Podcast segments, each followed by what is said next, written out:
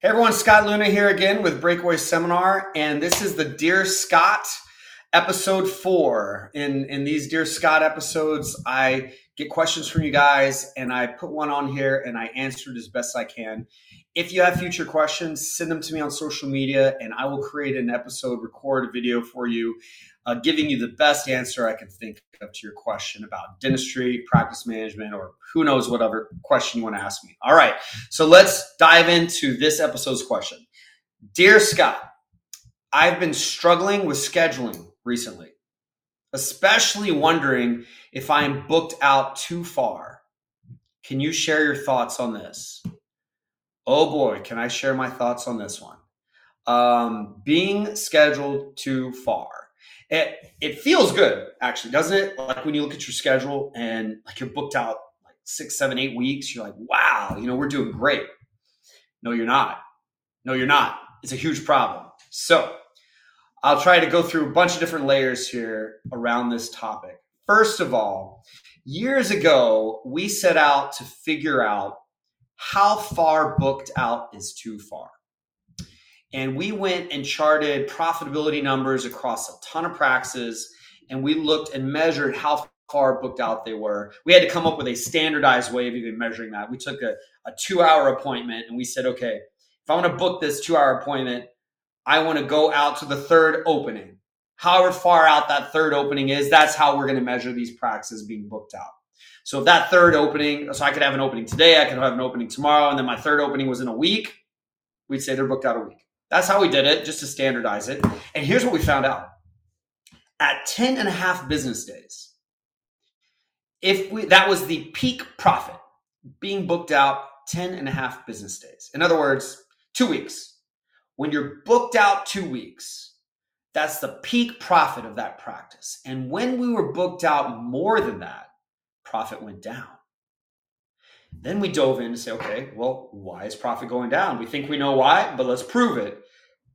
And we were right. Profit was going down because our no shows and cancellations were going up. In other words, when we book a patient out more than two weeks, we are booking them into no show land.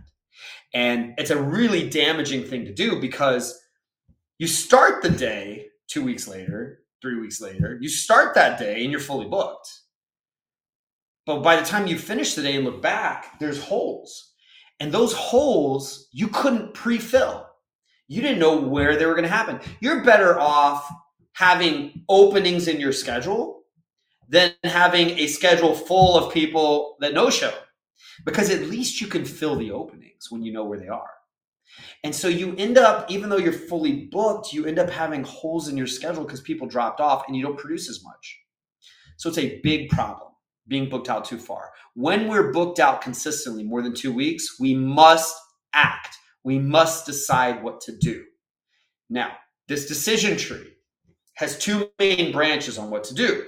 If you are booked out too far, you either need to expand your schedule, expand your capacity, meaning you've got more chair time available, or you need to cut the demand so that not as many people are trying to get into your schedule.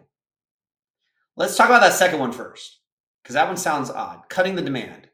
What that really means is dropping your worst paying insurance plans and raising your fees so that you end up shrinking your demand a bit, but the people that do show up in your schedule end up paying you better fees. The fees you deserve. You've got more demand than you have product for. You've got more people, more dentistry trying to come into your schedule than you have room for. Your prices are too low.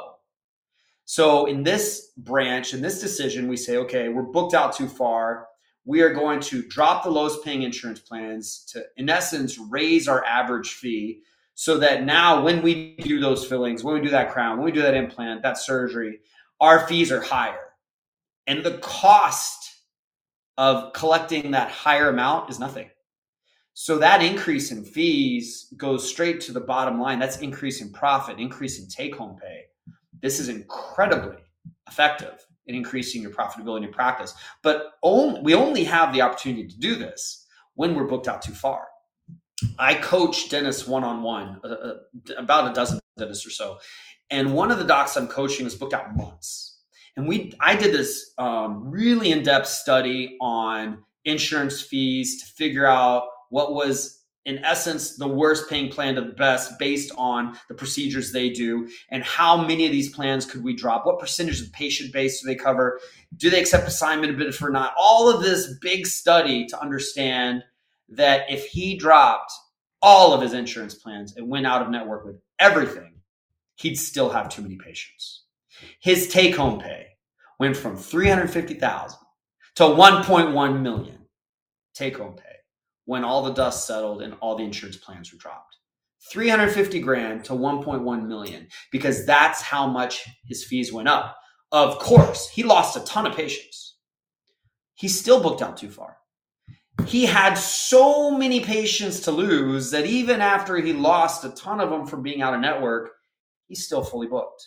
It's a very profitable thing for him to do, and he earned it. He deserves it because he is worth so much to his community that too many people are trying to come into his business and therefore he can raise his fees. He deserves it.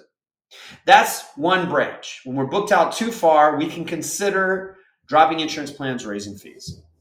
The other branch is a branch a lot of people take expansion. Sometimes we get caught in this kind of, I don't know, this kind of um, addiction to growth, we entrepreneurs.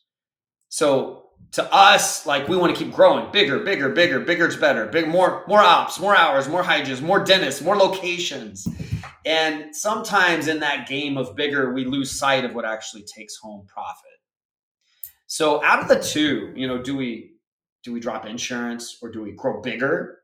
Many times the smarter thing to do is to drop insurance. But, but I'm not saying always by any means. Let's talk about what it means to grow bigger to add capacity. Adding capacity. First, we have to decide do we need to add capacity across hygiene and doctor? Or are we talking about this being mainly a hygiene problem? Maybe the doctor isn't fully booked, but the hygiene department is way too booked. We need to look at that ratio. So let's think about this. In a completely balanced practice, both the hygiene department and the doctor are booked out about two weeks. What if, though, the doctor isn't? What if the doctor's got holes all over their schedule? And the hygiene department is booked out like a month. What should we do? Well, the doctor needs more hygiene to fill their schedule. The doctor needs more exams. If they've got openings in their schedule and hygiene's too far booked out, we are not balanced. We need to expand hygiene to allow that doctor to do more exams so that they can now have a more full schedule and fill those holes. So in that example, when the doctor has openings but hygiene's way too booked out, we need to expand hygiene.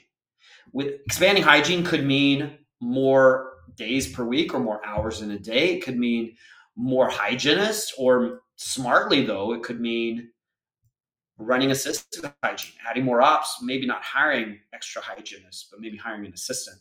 No matter how you do it, we need to add capacity and hygiene that's too they're too booked out and that gives us additional exams to help fill and fuel that doctor's schedule what if though you know hygiene's too far booked out and the doctor's too far booked out if we add more hygiene we're going to make the doctor thing even worse in that situation we may choose, if we want to expand instead of dropping insurances, we may choose at that point to bring on an associate. The perfect time to bring on an associate is when the hygiene department and the doctor's side are both too far booked out.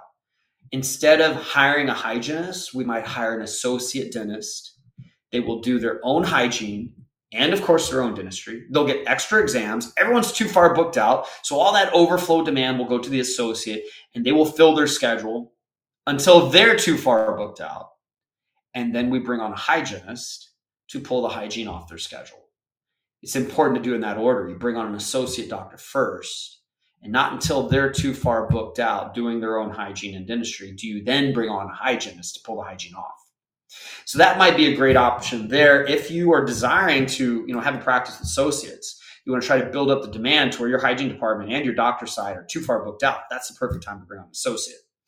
Now, sometimes, you know, we're too far booked out, but we're out of space or, you know, we, we can't bring on another dentist. We can't bring on more providers. We've expanded our hours as much as we can. Like, what do we do? That might be a great time to, if we're not going to drop insurances, but we want to keep expanding, that might be a great time to add another practice location that is close enough that it's going to take over some of the demand, but far away enough that it's going to actually capture a new market as well.